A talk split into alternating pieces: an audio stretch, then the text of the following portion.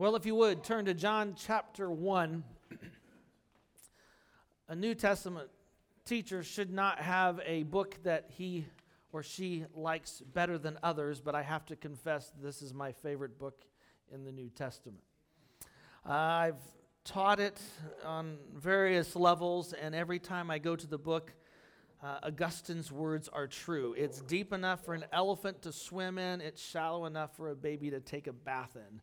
John is a great book for 4 or 5-year-olds. In fact, I decided that's what we're going to do as a family. So with my kids, we're going through John's gospel at another level. There's things so profound seminary professors wrestle with in the text. It's going to be a slow journey. We're not going through all of the Gospel of John in 10 weeks. So my plan is to take this even into the spring. It will be our study, and I realize that we've designed this so you can come and go. You are all busy, and we'll make the notes and the audio recordings available online, so you have those. If you miss and you want something to sleep by, you'll have that available to you. But John's gospel is spectacular. You know, you read Matthew, Mark, and Luke, and they're called the synoptics. Synoptic means seen together. They read a lot alike, don't they? But when you get to John, it's, whoa, what's happened in the beginning? And it's a little unique compared to the other gospel writers. And we'll tease out some of the uniqueness of this gospel as we go along, as we journey through the book. But John tells us his purpose. So, in fact, keep your finger in John 1 and turn to chapter 20. Let me show you some of the gospel writers. You have to determine, reading between the lines, what is the purpose for the book. You do not have to do that with John's gospel. He tells us. In John chapter 20, verses 30 and 31, he explicitly states why he is writing this book. And he states, now Jesus performed many other signs. He doesn't use the word for miracle that you find in the other gospel writers. There's only a few miracles in this book. They are key, and we will come back to that, especially when we get to the first one in Cana. In the presence of the disciples, which are not recorded in this book. I know there's a bunch that he did, but these are recorded. Why? So that you might believe that Jesus is the Christ, the Son of God, and that by believing you may have life in his name. What's the purpose? That you might believe in Christ. And it's interesting, the Greek is vague. It could be that you believe or that you go on believing. And scholars love to debate it. Some will even go punt and say it's both, right? So who knows? But I think there is an evangelistic throng to this book. There's also one of discipleship that we see coming through as well. Well, let's turn to chapter 1 and let's look at this. Christology then is going to be key. It's vital. And in fact, if you look at the four Gospels, John's Christology is what we call high Christology.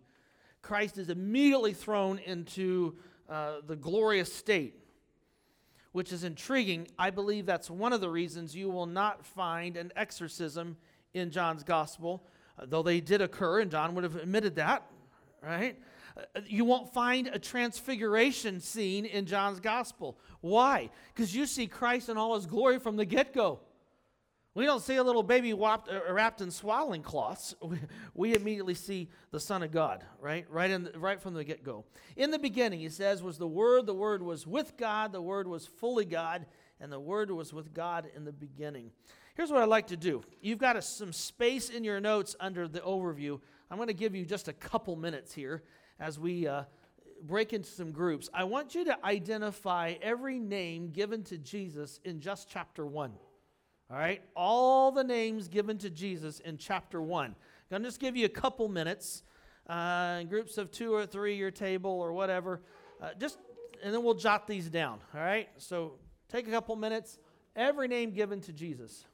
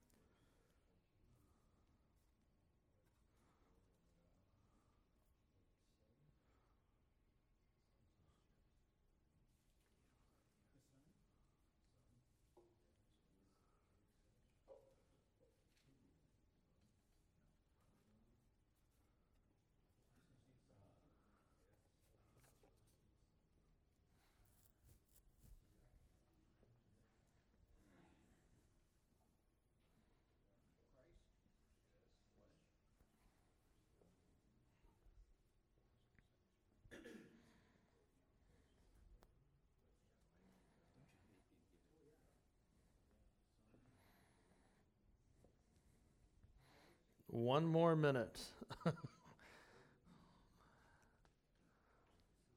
Tom Flynn says, I have to be done at 10 till. And I will be, Lord willing.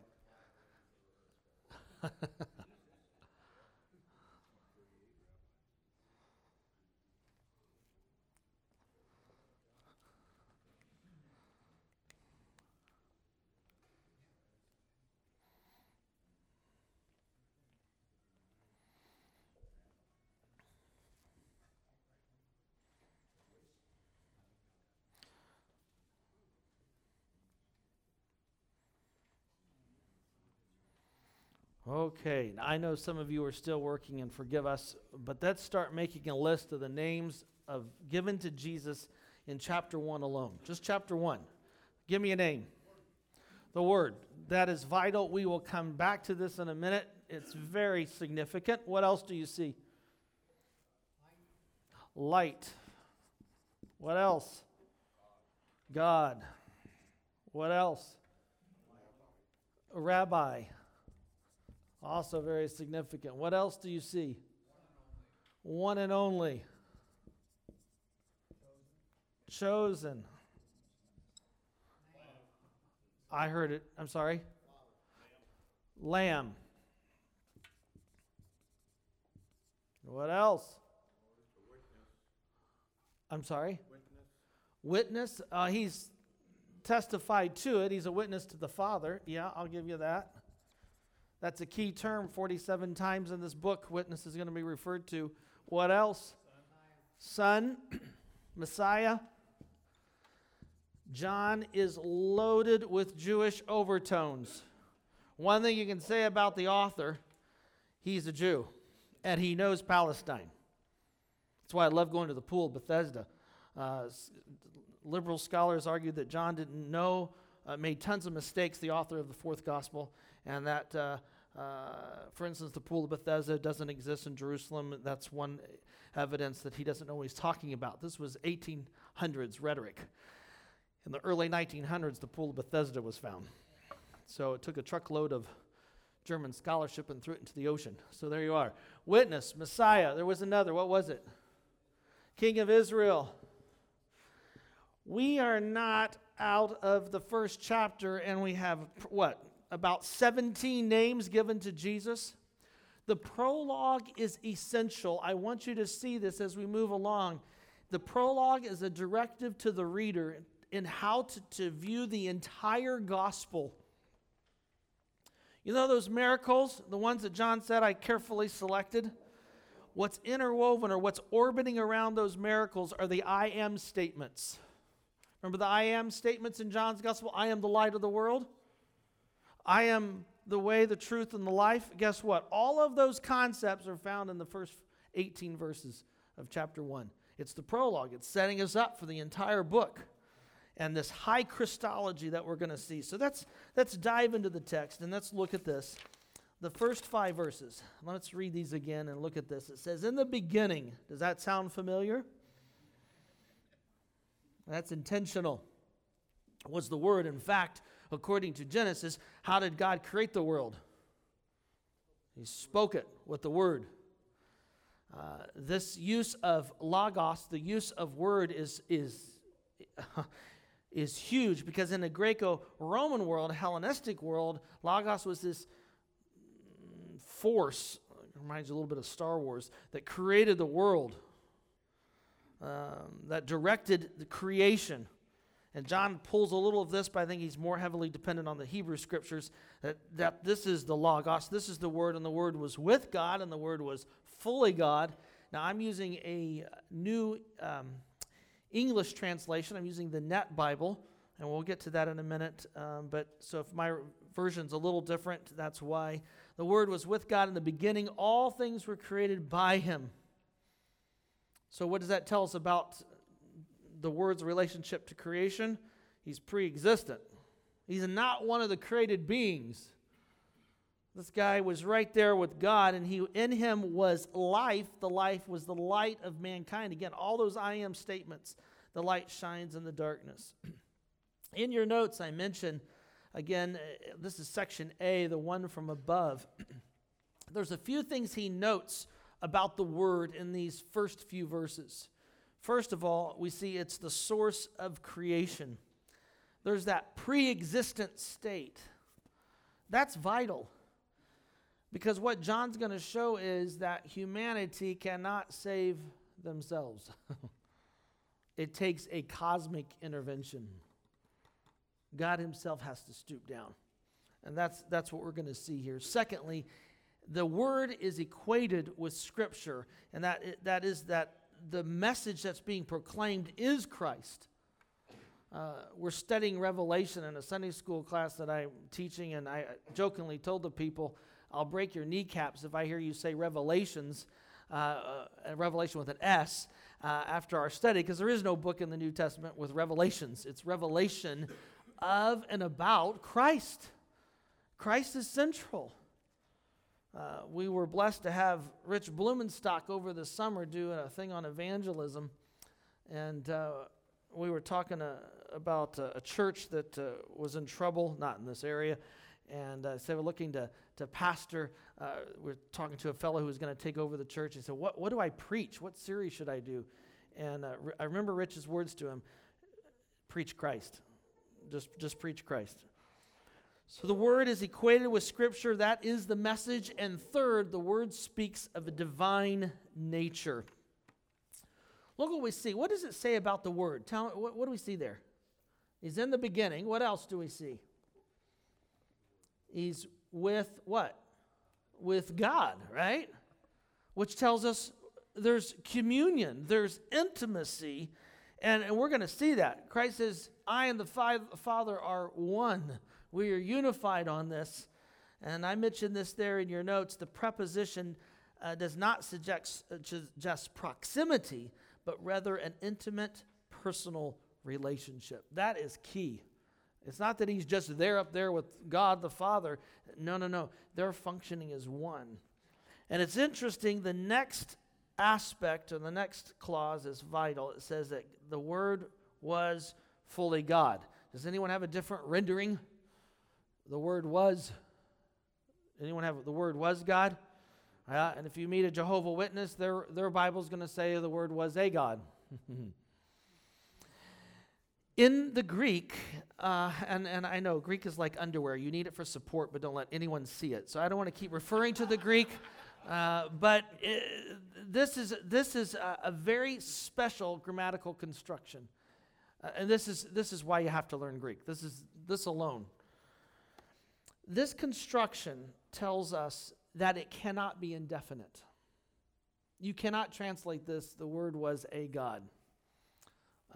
Confession is good for the soul. I was working on my doctorate, and I had two Jehovah's Witnesses come to the door. And I wasn't in the mood anyways, because I needed to work. And they came to the door, and I said, I'm just going to save your breath. I believe Jesus is God. And they said, well, in John 1:1, it says Jesus was a God. And I said, no, it says Jesus was fully God. And they said, well, in the Greek, there is no article. And I said, oh, you know Greek. And this is where the flesh took over. So I went and got my Greek text, and I handed it to them upside down intentionally. They're flipping through it, and they said, well, we perceive you're arrogant. And I said, I perceive you're going to hell. So it was not good. It was not good at all. That's not how to handle it, I will admit. If you want a word, it's called the, I'm going to just give it to you for you who love to have some info. It's called the Caldwell Rule. It's very significant. It cannot be indefinite.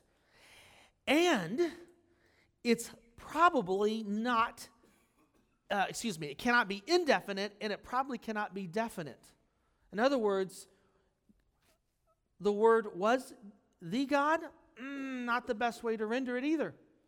It's qualitative, almost always. And so what it means is that Jesus was fully God. What John is doing by using this grammatical construction, listen, if you get anything else from the Hoffmanets today, this is the so key here. What John is saying is that he's God, yet distinct. That's the binitarian, Trinitarian relationship, isn't it? He's God, and yet in person he is distinct. And that's what John's trying to use by using this construction. He's saying, yeah, he's God, he's fully God, and yet there's a distinction here because he's the Son, not the Father. Isn't that great? That's exciting stuff. Yeah, and now I handle Jehovah's Witnesses a little different when they come to the door. But it's a great text that, you know, to take them to and say, listen, this is a very unique construction. In fact, 1 John 4:8, God is love.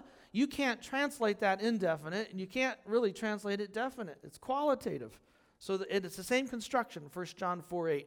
And that's why I like the Net Bible. I think they're trying to render this so that they capture what it is in the original. Questions on that? That's vital. He's with God, relationship-wise, but he's also fully God. Now, notice what else he says. Let me move on. It says here that in him was, this word was with God in the beginning, and in him was life. Down at the bottom of your notes, it said, based upon John's usage elsewhere, we can safely assume that John is referring to eternal life, can't we? I give you Psalm 36, for with you, in you is the fountain of life. Again, salvation is only from the Lord. And life, by the way, we're going to see occurs numerous times in the book along with light. And that is the top of the next page we see here is light. That he's not only life in verse 4, but he's the life that is the light that shines in the darkness. John loves symbolism. And one of the things you're going to see as we journey through, and this is what makes John, I love studying this gospel. Darkness is the realm of unbelief in John's gospel. We are the light of the world. He's the light that shines in the darkness, right? And so you want to watch. Nicodemus comes when to see Jesus? At night. Peter, when he denies the Savior and he goes fishing, he goes back into the night. You say, oh, Hoffman, I think you're reading too much. No. John loves this. The issue of water is another one. The issue of bread. He loves these words and he loves to play off of them, and light and darkness is vital. And this is not foreign to John. If I took you to 1QM, I took you to a scroll in the Dead Sea collection, the Dead Sea Scrolls, there's a whole thing on the children of light and the children of darkness fighting one another. And again, the light and darkness. And it's interesting, and he says in verse 4 that this light, or verse 5, the light shines. That's the first present tense in this first section, which means it's an ongoing. This light is shining. It's key. And again, the darkness is the realm of unbelief. And what did Jesus say? I am the light of the world, 8:12. By the way, again, those miracles that are orbiting around the I am statements, or the I ams are orbiting around the miracles, you see Jesus healing the blind man. So he's going to demonstrate, I am the light of the world. Let me do that for you. It's vital. And so we see, again, the stress on the one who is the Word. And it continues, a man came, verse 6, sent from God whose name was John. Catch that. This isn't one who was pre-existent. In fact, the same word used for the description of the creation is used of this man. He's part of God's creation, this man who came, whose name was John. His came as a witness. Again, it's vital to this book, witness, to testify about the light so that everyone might believe. He himself was not the light. John wants to make this very clear. John the apostle, that the baptizer, John the Baptist, is not the light. He came to testify about the light, the true light who gives light to everyone coming into the world. He was in the world was created by him, but the world did not recognize him. He came to what was his own, but his own people did not receive him. But to all who have received him, those who believe in his name, he has given the right to become God's children. That should stop you right in your tracks. Children that have not been born by human parents or human desire or human decision, but by God.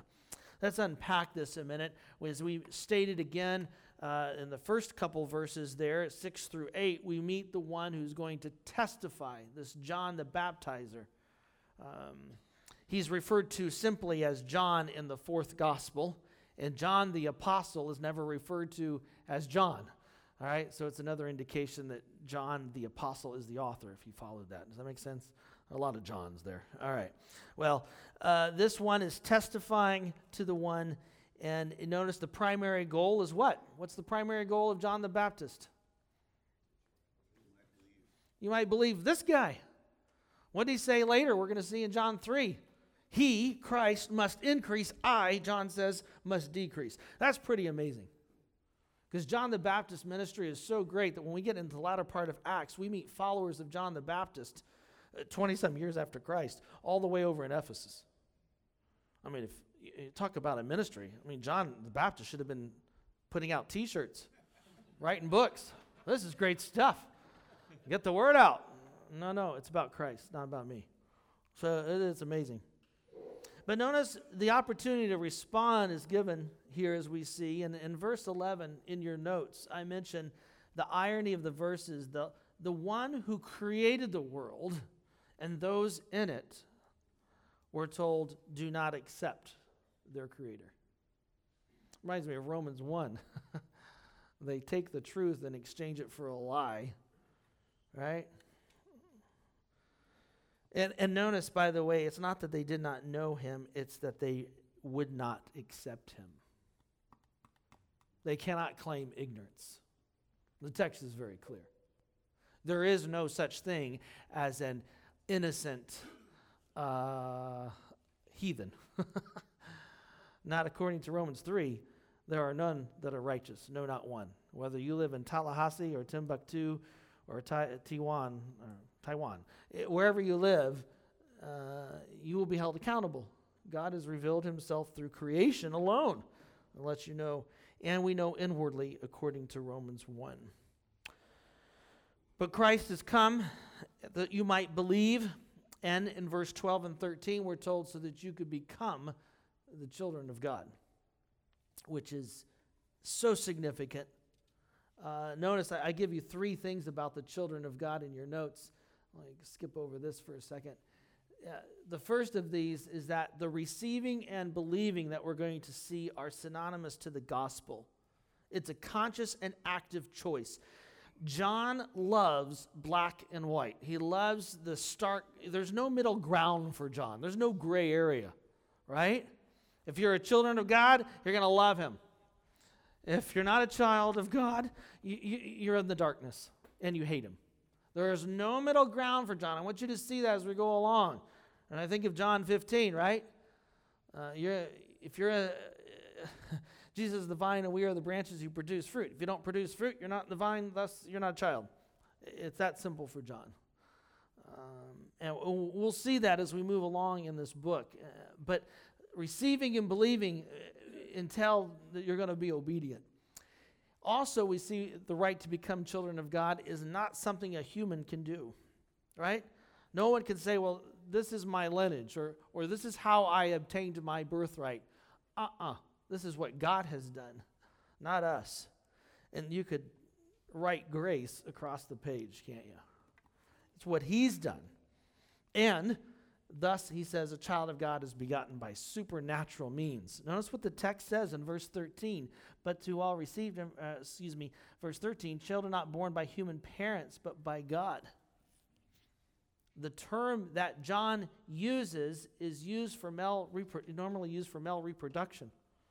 But it's used of God here in the text. It's that graphic. I can say that with a group of men. I don't have any children in the group, right? And you're children of God. But children not been born by human parents, human desires. I think he's talking about, developed in the womb, the parents, the genetic, all of this. No. It's what God has accomplished. Well, he says in verse 14, now the word became flesh and took up residence. So now he comes back to the word. Those three words, word became flesh, is the incarnation in a nutshell. That's what we should have above the manger scenes at Christmas time. The word became flesh. Speaking of his humanity, right? and he dwelt, literally he took residence. He set up a tent in our midst. Great stuff. It's not the first time God dwelt with his people in a tent. Where do we see it elsewhere? Yeah, you see it in Exodus, right?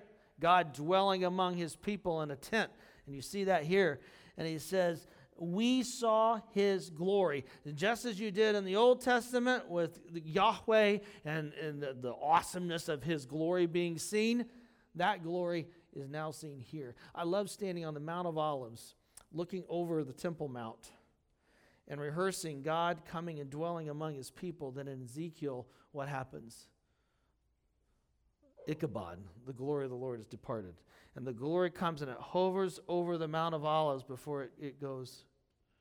And now, the glory has come back. This one has dwelt among us. And he's invited us in. That is Jesus Christ, which is absolutely amazing. Because in the Old Testament, no one saw the glory of the Lord except for Moses, and that was the backside of God. Now we get to behold God's glory in full reign through Christ. Right? Careful when I hear people say, well, Christ came to earth, he gave up some of his attributes. If he does, he's no longer God. He's still God incarnate. All of his deity, all of his attributes are fully there, right? The glory of the one full of grace and truth who came from the Father. John testified about him. He's not the one. And shouted out, I love that. This one who was the one about whom I said, he who comes after me is greater than I am because he existed before me. John the Baptist was born first. That's not what he's talking about. He's saying this word, this one that we've talked about, he was pre-existent. There's more than just a man, for we have received from his fullness one gracious gift after another, literally favor upon favor. For the law was given through Moses, but grace and truth, isn't that great, came through Jesus Christ. You realize 25% of all the occurrences of Jesus in the New Testament occur in John's gospel? That was amazing. No wonder the author of this book will say, I'm the disciple Jesus loved. He's not singling himself out. Ooh, look at me. What he's saying is, I marvel that God would bask his love on me. The intimacy between Jesus and John you see throughout this book and the focus on Jesus. I mean, even if you compare the synoptic gospels, Matthew, Mark, and Luke, Jesus occurs nearly 230 times in John, only 150 in the other three gospels combined. There's a relationship here, and that's what I love about this book. The names you listed, we're going to flesh those out as we move through the chapters. As we move through chapter 21, you are going to see who is really this Jesus. And that's another reason I love this book. Well, the Word became flesh there in your notes. Down the bottom of page 2, I mention mentioning that in Hebrews 1, it reminds me in the times past, I have the verse quoted there in your notes. God spoke to our forefathers through the prophets at many times in various ways, but in these last days, he's spoken to us by his Son. There it is. It's God dwelling among his people again, the glory. And he says there, look at the text going back to John 1, he says, for we received from him this one and only. You see the both the humanity and the deity of Christ, don't you? In this whole section, he's fully God, he's fully man, he's one of a kind, he's the unique one. Not that he's the offspring of God. No. That's not it at all. In fact, we already saw he was there before creation. This is not. The Word was not created by God. The Word is God, fully God, right? And that's vital. In the first few centuries, we would have stoned you if you said otherwise. But and then, of course, we've talked about, at the bottom of your notes, we mentioned that John makes it very clear Jesus was there from the beginning. He is before me. Interesting, in verse 18, it says, no one has ever seen God. God is emphatic. In the original, it says, God, no one has ever seen. It wants to highlight that, because this is revolutionary, that we should be in a stage where God is now going to be present. And this is the top of page 3 of your notes. And again, there's several implications, isn't there, in verse 18? This one who dwelt among us, who set up tent, this unique one. If you look at verse 18 and the implications of it, notice, what do you see? What's the implications in verse 18 concerning Christ? He's unique, right? You catch that in verse 18? Reminds you of verse 14. What else do you see in here? Communication with the Father. Yes, there's communication. He's the one who makes God known. And interesting, it says, the one, only one, himself God, who is in closest fellowship. It's interesting, that phrase in the Greek translation of Exodus 3 is identical. What's in Exodus 3? Moses says, what do I tell the Israelites who sent me? And God says, I am. It occurs here. I believe the highest Christological title is given by Thomas later in this book. This is my Lord and my God. And the I am statements is stressing this is God, and yet he is distinct. It's so powerful. This one who has intervened time and space to save us and to allow us to become his children and to see his glory. Well, Hoffeditz, thank you. So what? What do I run with today? Let me give you 3 things. Number 1, note who the Lord is. I want us to see that as we go through, and it's rather obvious, but I think it needs to be said. I'm reminded of Revelation, another book, I would argue, written by John the Apostle. In Revelation 19:11, he says, well, then I saw heaven open, there came a white horse, the one riding it was faithful and true. Listen to the names. The ones that were already brought out in this text in John 1, with justice he judges and goes to war. His eyes. God the Father isn't the ultimate judge, it's Christ. He's the one who's paid the debt. His eyes are like a fiery flame. There are many diadem crowns on his name. He has a name written that no one knows except himself. He's dressed, listen to this, in clothing dripped in blood, and he is called the Word of God. There it is. His armies are in heaven dressed in white. That's us. We get to ride horses. I've always wanted to ride a horse. And from his mouth extends a sharp sword. This is not a little dagger. The word here is a long saber. It's one of judgment. So that with it he can strike the nations. He will rule with an iron rod, and he stomps the winepress of the furious wrath of God, the all-powerful, and he has a name written on his clothing. He is the King of kings and the Lord of lords. This is the one who tabernacled among us, right? And as we read through John's gospel, I pray that Christ, this Jesus that you look at, you'll see from a little bit different perspective. Even if you've studied John at a seminary level, I pray that it's just a fresh look again at who is this Lord, and secondly, what has the Lord done for us? Again, these are obvious, but I've just given you a few based just on the text we've seen this morning. He's given us life, right? I'm assuming everyone knows Jesus as your Savior in this room, but if you don't, he's offering eternal life to you. And for John, it's not just in the future, it's the here and now as well, the life that comes, the joy that comes from serving him. He's provided us the name, the honors of being the children of God. He's granted us, look at this, this is in your notes, direction, purpose, grace, peace, security, and truth. Wow. Though they're all, look at Fox News or CNN. They're all the things that are missing in this world. Right? I want to pay for an advertisement. If you want true peace, grace, security, truth, it's found in one person. It's the person's name you use in blasphemy all the time, Jesus. Right? Jesus. You have confusions, you have lies, and you have hopelessness. Psalm 18. Can you just turn there? I want you to see this in light of John's gospel. Psalm 18. You're going to love this.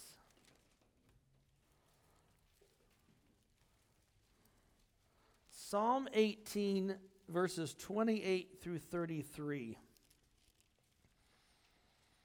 Indeed, you are my lamp, Lord. I am the light of the world. Right? Think about these as we move through John's gospel. My God illuminates the darkness around me. Indeed, with your help, I can charge against an army. By God's power, I can jump over a wall. Ask Gideon. Right? The one true God acts in a faithful manner. The Lord's promise is reliable. He is a shield to all who find shelter in him. Indeed, who is God besides the Lord? Who is the protector besides our God? The one true God gives me strength. It removes the obstacles in my way. He gives me the agility of a deer. He enables me to negotiate the rugged terrain. Hang that on your beak today, right? Some of you walked in with a huge mountain that just appears to be caving you in. It may be family, it may be personal, it may be work-related. Cling to that promise. This one who tabernacled among us, right? And with that, you have a God who's entered our time and space. He knows a little bit about betrayal. He knows about life's disappointments, etc. According to Hebrews, he's been tempted in every way as we, so that he can serve as a true high priest. He wasn't in some ivory tower studying theology. He was in our midst. You know, it's amazing. God did not need to come down to earth for us, but he did. And he entered time and space, and he's the one who understands exactly what pain and suffering is about. You know, he knows. And then that leaves us with the final one here. Note how the Lord provides surety for our faith. Can I believe this stuff? Yeah. Because 2,000 years ago, approximately, a man named Jesus of Nazareth dwelt among us. And he said, I am the light of the world. And so my prayer for us as we journey through this book is that we won't be like those frozen chosen, the Jewish religious leaders who 3 times in the encounter with a man who had his eyesight restored by Christ declare they don't know how it happened. And the man who had his eyesight restored, who didn't know who Jesus was, in 3 episodes comes to the realization that Jesus is God Almighty and worships. So that is my prayer as we move through the book. One Puritan writer down at the bottom of your notes said it well. When Christ reveals himself, there is satisfaction in the slenderest portion, and without Christ, there's emptiness in the greatest fullness. Isn't that a great quote? Comments, questions, cries of outrage? I told you you're going to love this book. It's great stuff. Bill? Comment on the word begotten, because we hear that in confessions and that sort of thing. Yeah, we're going to, if I can reserve that for a little later. It's really, the word begotten, well, what's that mean? We're really talking about his uniqueness, his ranking as one. The firstborn of creation is simply talking about this is his ranking. This is his uniqueness. Not that he was an offspring. And again, the terms used for John the Baptist and creation are not used of the word, which is vital. Yeah, Paul. You used the phrase tabernacling among us. What do you mean by that? Well, literally, it's in the Greek here is that he set up a tent. He set up and established a tent in our midst, which I think is to echo back to the Hebrew scriptures where God tabernacled among his people. So that's why I'm using it. Literally. I'm sorry? Setting up a tent would be the definition? Yeah, it's if I rendered this literal in the Greek into English, it would be literally he set up a tent in our presence. Isn't that neat? Because that's exactly what God did in the Old Testament. Yeah, Jamie. I think you could argue that, yes. Uh-huh. God bringing his glory here in our sinful lot. Yep. Yes, Dick. Because all the words would be capitalized. No. Easy to read. Some versions you don't capitalize the pronouns reference to the Lord anymore. It's just, I still capitalize the pronouns, but that's just, I figured he deserves the respect, and it helps distinguish as well in the text. But yeah, Eugene? Yep, he's the, literally it's used of coinage. He's the exact representation. Well, let me pray. Men, Father, I want to thank you for these men. I thank you for the chance that we have to carve time again out of our schedules to study this glorious book. It's glorious because it's about you. It's about your Son, the one who dwelt among us, and we were able to see your glory. But even more significant, we become your children. Lord, thank you. Be with these men this week. Guide them. And in the midst of this week, may we be ever reminded of what you have done for us, who you are, and how our faith is sure. In Jesus' name, amen.